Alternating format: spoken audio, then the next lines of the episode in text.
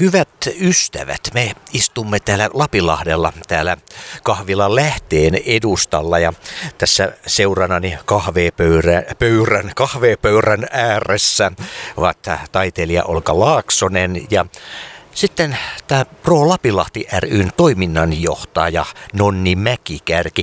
Kysytään nyt ensimmäisenä Nonnilta, että mitä se semmoinen toiminnanjohtaja täällä nyt oikein tekee? No jos aloitetaan siitä, että mitä Pro Lapinlahti tekee, niin Pro Lapinlahti siis vastaa tästä sisällöstä, eli luonto- ja tapahtumatuotannosta ja, ja taide- ja kulttuurituotannosta tietenkin. Ja, ja, ja me pyritään siihen, että kaikki meidän tapahtumat ja kaikki meidän toiminnot olisi ilmaisia ja mahdollisimman saavutettavia ja tavoittaisi etenkin ehkä semmoista kohderyhmää, mikä ei välttämättä muuten osallistu kulttuuri- ja taidetapahtumiin. Et, et, et meidän tämä logo täällä Lapinlahdessa on tai tämmöinen yhteinen niin kuin, äh, slogani on kaikkien Lapinlahti. Et me pyritään siihen, että tämä olisi semmoinen kohtaamispaikka, missä kaikki kohtaa just taiteen, kulttuurin ja luonnon äärellä. Ja tota, toiminnanjohtajana niin, niin tota, mä sitten minä ja mun mahtavat kuusi kollegaa Pro Lapinlahdessa, niin me, me tota, vastataan tästä toiminnasta. Ja, niin, mä toimin sitten esihenkilönä meidän työntekijöille. Täällä juuri tänäänkin on ohjelmaa alkamassa tuossa parin tunnin kuluttua. Mites Lapinlahden syksy kaiken kaikkiaan? Jaa, no siis nythän nämä uudet koronarajoitukset taas äh, pistää kysymysmerkin tapahtumien perään ja, ja tässä on vähän semmoista niinku yleistä väsymystä.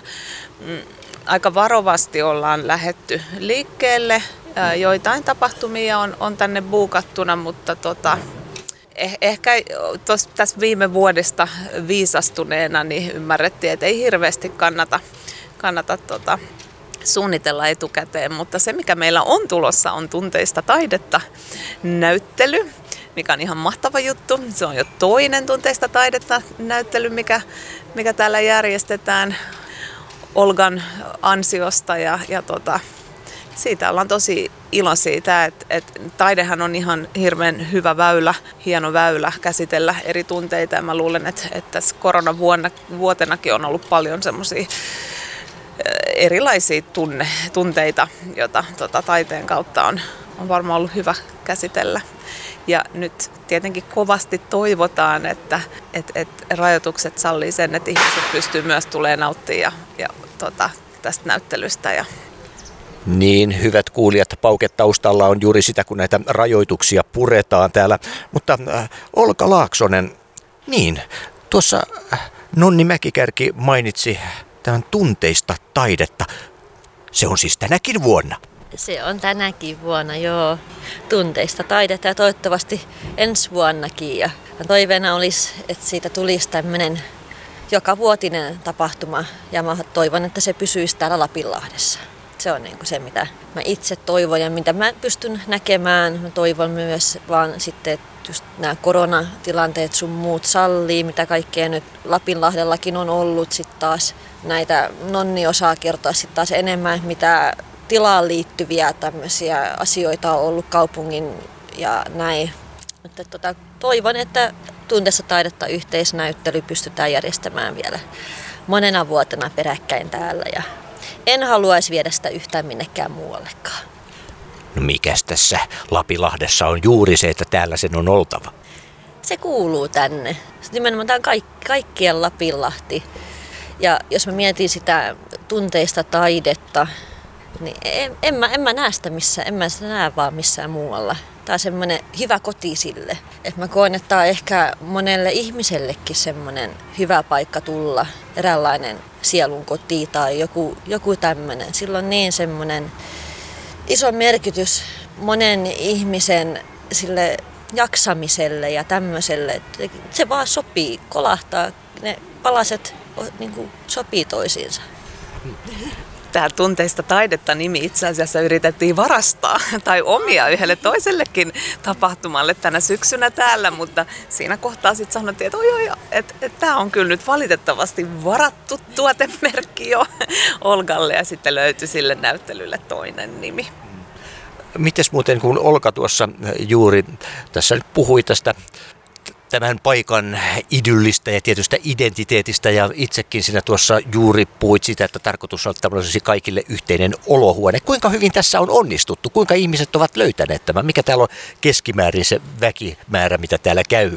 No vaikka nyt kuukausittain. Sanotaan, että ei, ei, silloin ennen tätä koronapandemiaa niin oli meillä siis varmaan lähemmäs satatuhatta kävijää vuodessa.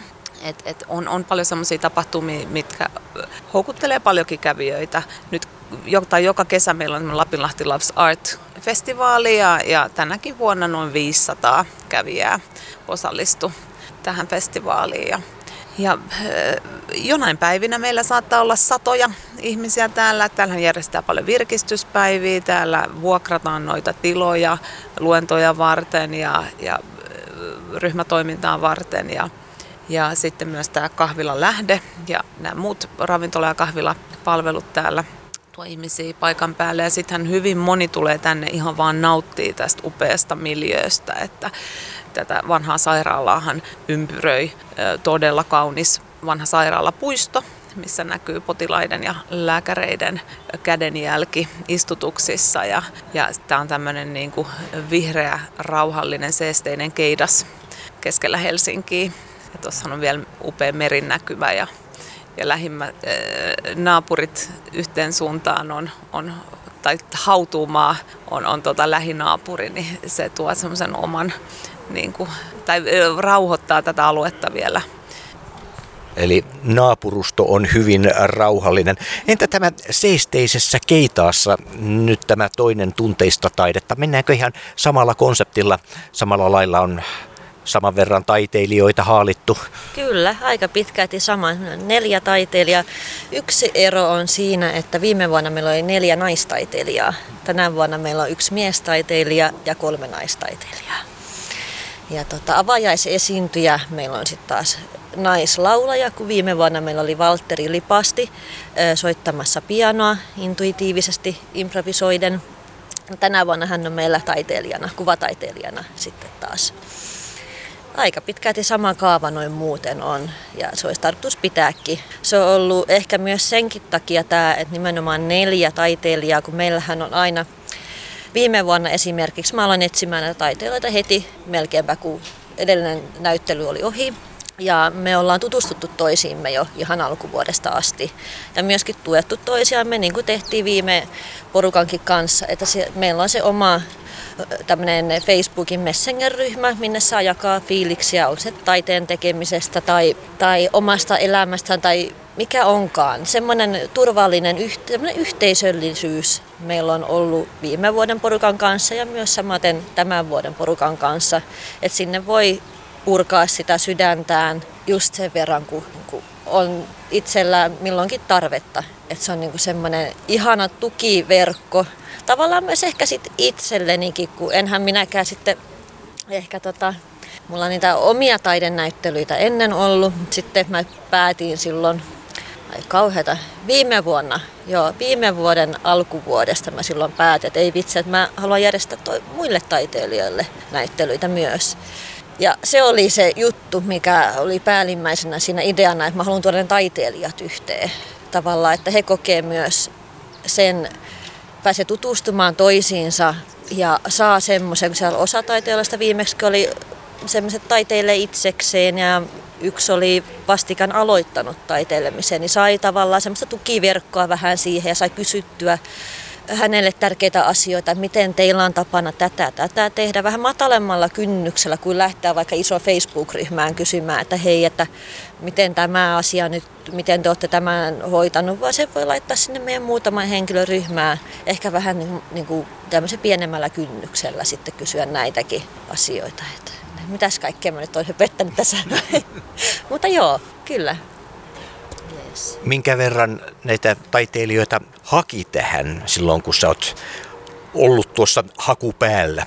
Kyllä, niitä ensimmäisenä päivänä tuli heti jo. On tullut kyselyitä, mutta mä oon myöskin aika nopeasti tehnyt ne päätökset näissä. Musta tuntuu, että ne oikeat ihmiset on joka kerta hakenut.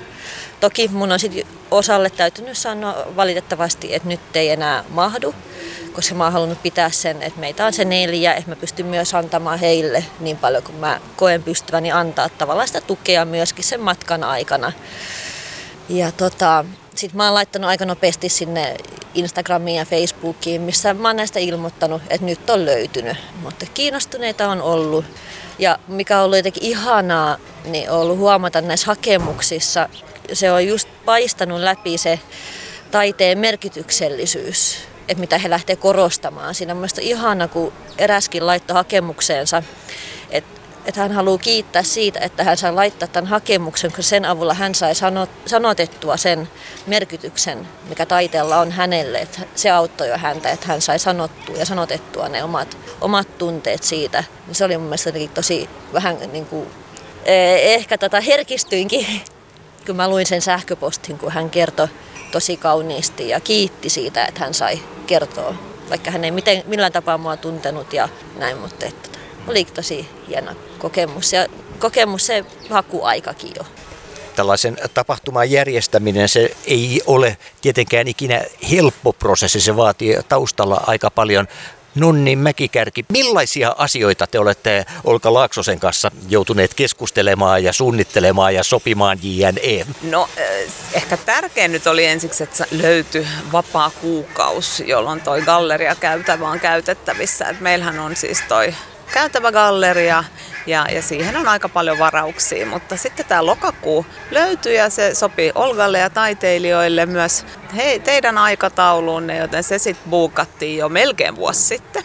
Ja tota, sen jälkeen nyt, nythän me mietitään sitä, että miten ne avajaiset, että toteutetaanko ne paikan päällä vai, vai etänä.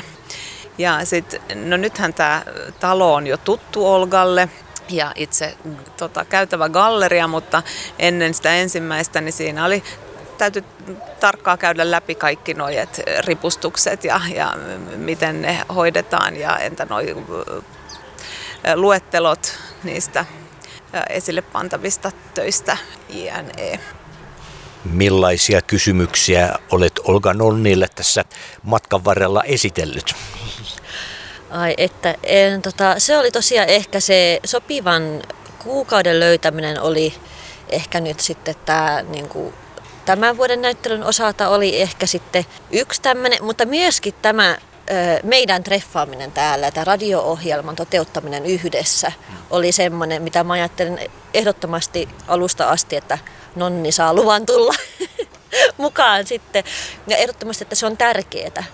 Tavallaan, että jos me tehdään tästä taidenäyttelystä jonkunnäköinen radio-ohjelma, niin sen aikana kuuluu myös puhua Lapinlahdesta ja sen merkityksellisyydestä, koska silloin niin iso osa tällä paikalla, se kuuluu siihen samaan pakettiin niin sanotusti.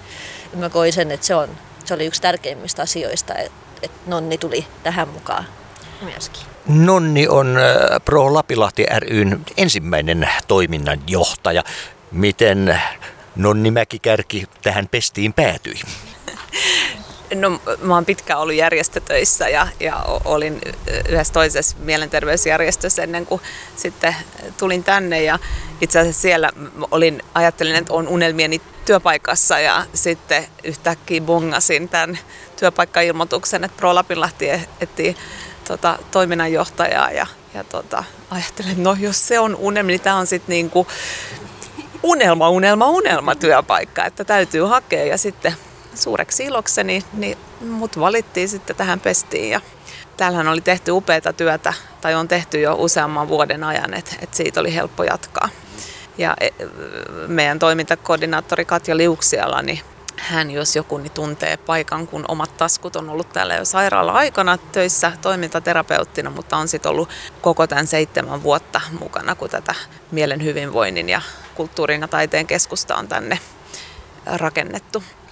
Koko Lapinlahden toiminta on ollut aika silleen, että se ei ole, ei ole ollut aina kovin vakaalla pohjalla, koska monennäköisiä mörköjä on ollut tuossa matkan varrella. Mikä tällä hetkellä on suurin kivi toiminnan kengässä? Onko sellaisia?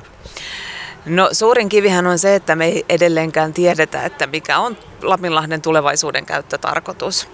Et, ö, kaupunki, joka omistaa sairaalarakennukset ja tämän puiston, niin on ollut aikeissa myydä, myydä alueen. Ja, ja, ja tota, viime vuo- tai pari vuotta sittenhän kaupunki jopa ö, laittoi pystyyn tämmöisen ideakilpailun, ja, ja jonka voittajan piti sitten ostaa tämä sairaalarakennus ja saada myös toi, toi puisto hallintaansa.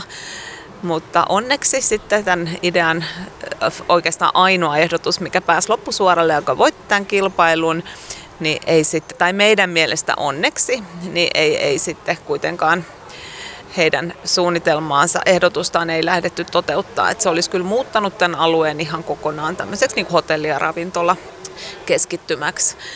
Sen sijaan me täällä Lapinlahdessa ja, ja tuhannet kaupunkilaiset äh, kyllä eri tavoin ilmaisivat tahtonsa Lapinlahden tulevaisuuden suhteen viime keväällä, ja, ja tämä sai sitten niin kuin kaupungin päättäjät myös ymmärtää, että tämä on oikeasti arvokas alue, tämä on tärkeä kaupunkilaisille, tämä koetaan aidosti semmoiseksi yhteiseksi kulttuurihistorialliseksi kohteeksi, ja, ja tota, se, sillä toiminnalla, mitä täällä tehdään, sillä yleishyödyllisellä kansalaislähtöisellä on, on merkitys monen ihmisen elämässä. Ja kaupunki sitten teetti tämmöisen ä, ulkopuolisten ä, tekemän selvitysraportin, että et mit, mitä Lapinlahdelle tulee tehdä, ja, ja nämä selvityshenkilöt teki hyvää työtä ja, ja ä, julkaisivat raportin sitten tämän vuoden alussa, ja, ja heidän ehdotuksensa on se, että kaupunki perustaisi tämmöisen kiinteistöosakeyhtiön,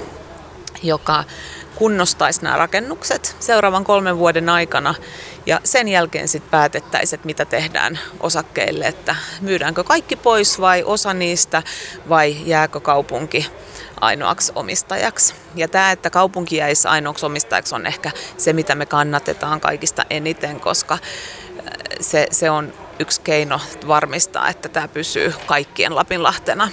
Mutta nyt tässä on tapahtunut semmoinen jännä käänne, että meillä oli kulttuuriministeri Kurvinen täällä vierailulla pari päivää sitten, ja, ja siinä me esitettiin, että valtio lähtisi mukaan Lapinlahti-säätiöön. Ja, ja, tota, ja tämän Lapinlahti-säätiön tarkoitus olisi sitten niin kuin vaalia tätä Lapinlahteen ja, ja Lapinlahden tulevaisuutta. Ja, ja siinähän voisi sitten kolmen vuoden päästä ehkä tällä Lapinlahti-säätiöllä olla, voisi olla yksi mahdollinen osa omistajaa tälle alueelle. Mutta kaikki tämä on vielä spekulaatiota, koska tämä ei ole ollut vielä kaupunkiympäristölautakunnan ö, kokouksessa käsiteltävänä tässä. Luultavasti Lapinlahden tulevaisuutta käsitellään vielä tänä syksynä. Se jää sitten nähtäväksi, että mitä siellä päätetään. Mutta mä uskon vakaasti, että tässä käy hyvin. Pro Lapinlahti perustettiin kolmekymmentäkolme vuotta sitten vaalimaan tätä, tätä paikkaa, ja, ja tässä edelleenkin niin kuin pelastetaan Lapinlahtea. Ja, mutta, mutta mä ajattelen, että nyt, nyt näyttää kyllä aika valosalta, että Et, et, ja mäkin tietenkin iso kiitos kuuluu siitä kaikille Lapinlahden ystäville, jotka on ottanut yhteyttä kaupungin päättäjiin, jotka on kirjoittanut mielipidekirjoituksia, jotka on eri lailla ää, saanut äänensä kuuluviin siinä, että Lapinlahden tulee säilyä tämmöisenä kaikille avoimena mielen hyvinvoinnin paikkana. Ja myös se mielenterveystyö, mitä täällä, on, tällä alueella on tehty sata kahdeksankymmentä vuotta, niin, niin toivotaan, että se jatkuu vielä sata kahdeksankymmentä vuotta eteenpäin. Niin, no eiköhän voida tietyllä lailla ajatellaan, että se mielenterveystyö jatkuu täällä tälläkin hetkellä. Joo, ehdottomasti. Sitten, sitähän me täällä tehdään, että enää ei ole kyse mielenterveyden häiriöiden hoidosta, vaan mielenterveyden edistämisestä. Että tätä tehdään nyt sillä kaksituhattakaksikymmentäluvun tietämyksellä, ja, ja tänä päivänä me tiedetään, että tämä mielen hyvinvointi ja mielenterveys koskettaa kaikkia. Et, et se hyödyttää meitä kaikkia, että et, et on paikkoja, missä saadaan vahvistaa sitä hyvinvointia, mielen hyvinvointia. Ja Olga Laaksonen ja Tunteista taidetta vahvistaa ehdottomasti sitä mielen hyvinvointia. Entäs musiikki? Viime vuonna kuultiin myös musiikkia. Entä tänä vuonna? Joo, tänä vuonna avajaisiin on tulossa turkulainen Heidi Karvonen. Viime vuonna meillä tosiaan oli avajaisissa pianomusiikkia, tänä vuonna meillä on laulua. Eli täysin improvisoiden tunteista taidetta laulun avulla tai lau, laulu, laulun myötä, miten se sanotaan, niin la, laulamalla, tunteista taidetta laulamalla. Joo, kyllä. Entäs nämä itse taiteilijat? Heistä ei ole tässä ollut sen enempää nyt vielä puhetta. Keiden taidetta paikalla tullaan näkemään? Joo, eli tänä vuonna meillä on taiteilijana Maikki Nuorala. Hän on tuolta Tervakoskelta. Ja sitten meillä on Turusta Valtteri Lipasti ja Marjaana Melentjev ja helsinkiläinen Jenni Kangas. Tosiaan Valtteri oli meidän viime vuoden tota, noin, avajais, avajaisillan esiintyjä. Et hän on sit samalla myöskin ollut ainoa kutsuttu taiteilija tässä taidenäyttelyssä. Oliko Valtteri Lipasti mielestään niin kurja pianisti, että hän totesi, että hän alkaa mieluummin tekemään kuvataidetta? Valtteri Lipasti oli ainoa kutsuvierastaiteilija. Miten tulevaisuudessa? Tullaanko näkemään kutsuvierastaiteilijoita? Joo, itse asiassa tämäkään ei ollut mitenkään suunniteltu asia, mutta mä kuuntelin omaa sydäntäni, kun mä kutsuin Valtterin, ja siitä lähti itse asiassa sen jälkeen sitten ajatus, että tämä voisi olla ihan hyvin mennä niin, että sitten aina jokaista taidenäyttelyä varten on yksi kutsuttu taiteilija, ja loput tulee sitten hakemusten kautta sen mukaan, kun löytyy kiinnostuneita ja sopivia taiteilijoita. Olga Laaksonen, sanohan nyt, kun aiemmin puhuit siitä, että koit tarvetta omien näyttelyytesi lisäksi, että tuotat muiden teoksia esille. Miksi ihmeessä näin? Eikö siinä omassa taiteessa ole kylliksi työsarkaan? Ehkä se liittyy omalla tavallaan siihen prosessiin, mitä mä itsekin koin, ja siihen taiteen terapeuttisuuteen, mikä itse olen kokenut. Ja myöskin ehkä taiteilijana se, että miten itsekin mä olen hyvin herkkä taiteilija. Ja varsinkin alku, alkuun, kun sä haluat ensimmäisen taidennäyttelyn, vaikka sä saadaan ensimmäisen taidennäyttelyn sun tauluja, niin sitä hirveästi miettii sen kannalta sitä, että oleks mä nyt tarpeeksi hyvä, oleks mä nyt sitä, oleks mä nyt tätä, ja kun nämä muut tekee tämmöistä. Mutta kun mä haluan tuoda enemmän esille sitä tunteista taidetta tekemään. Teke, se, se, se merkitys on paljon enemmän kuin vaan se, että mit, mitä ne muut tekee. Sillä ei ole oikeasti mitään väliä, mitä ne muut tekee, minkälaisia taideteoksia muut luo. Kukaan muu ei voi luoda sun tunteista taidetta.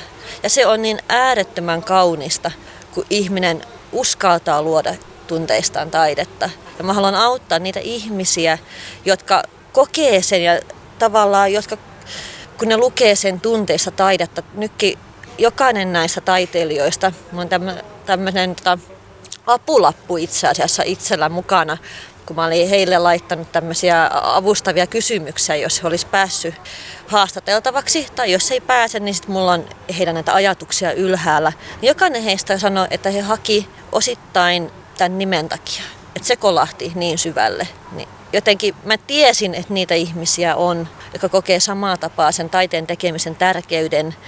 Ja, voi, ja jotenkin mä halusin vaan mahdollistaa sen muille niin, että olisi se vaikka muutama taiteilija kerrallaan, niin kuin nyt kaikkia ei voi auttaa samaan aikaan, sanotaanko näin.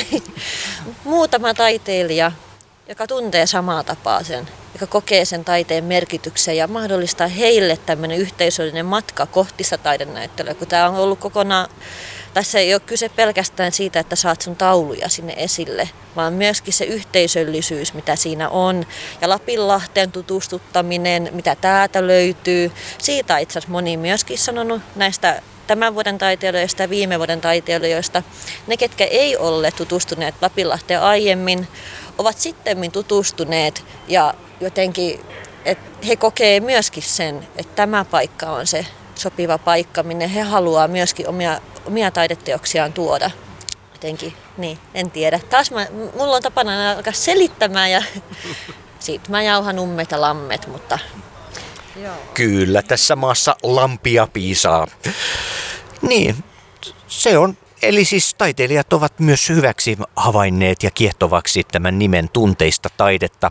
Ja niin kuin Nonni Mäkikärki sanoi, nimi meinattiin tuossa jo varastaakin. Nonni, mitä sinun työsi täällä näin ja tämä paikka on sinulle tässä tänä aikana opettanut?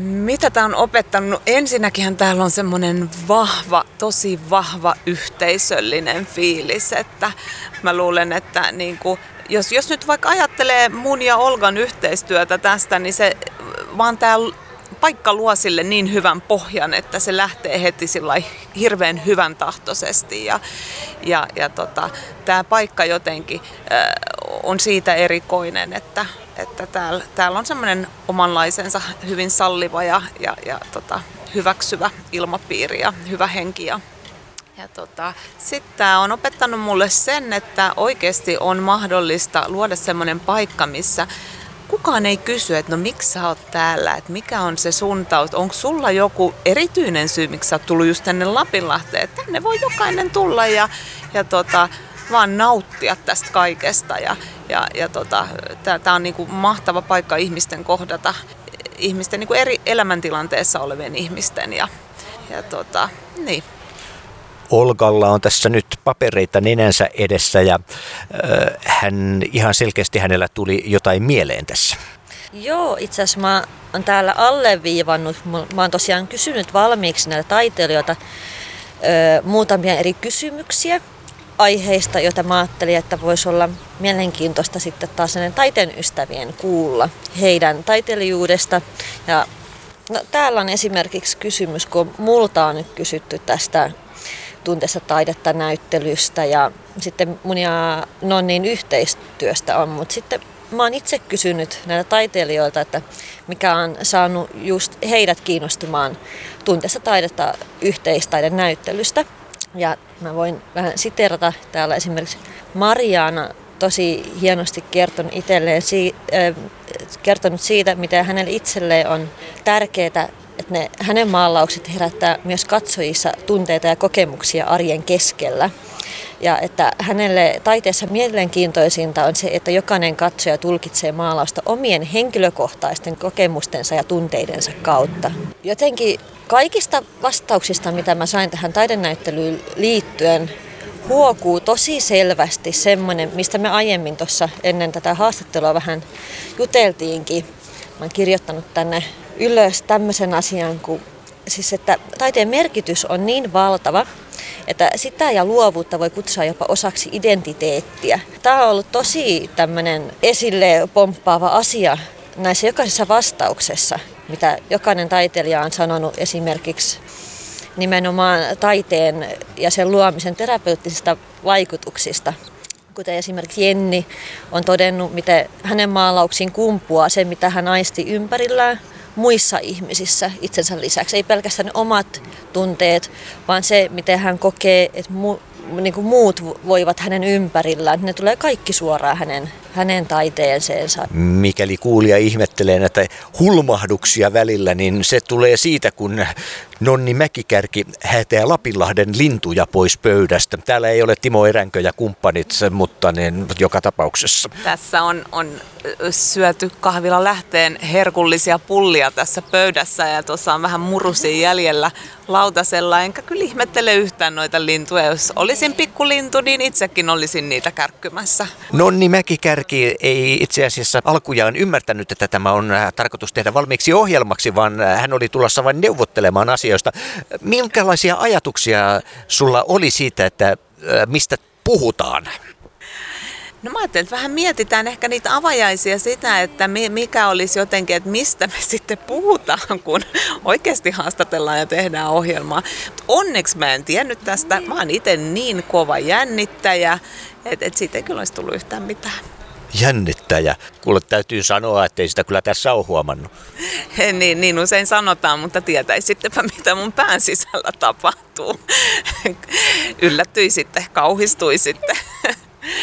Olga Laaksonen ja Nonni Mäkikärki, oikein paljon kiitoksia. Meidänhän yhteistyö on myöskin alkanut silloin viime vuonna jo.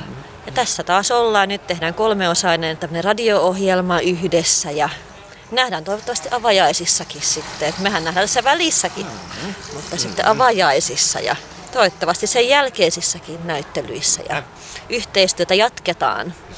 Ja tervetuloa kaikki sekä tähän Tunteista taidetta näyttelyyn lokakuussa, mutta ihan muuten vaan Lapinlahteen, etenkin kaikki te, jotka ette ole koskaan käynyt täällä. Tämä on siis upea paikka. Just pari päivää sitten kulttuuriministeri Kurvinenkin hämmästeli sitä, miten elinvoimainen ja hieno paikka tämä on. Ja on muuten ihan törkeän hyvät vegaaniset korvapuustit. Minä on pakko kehua.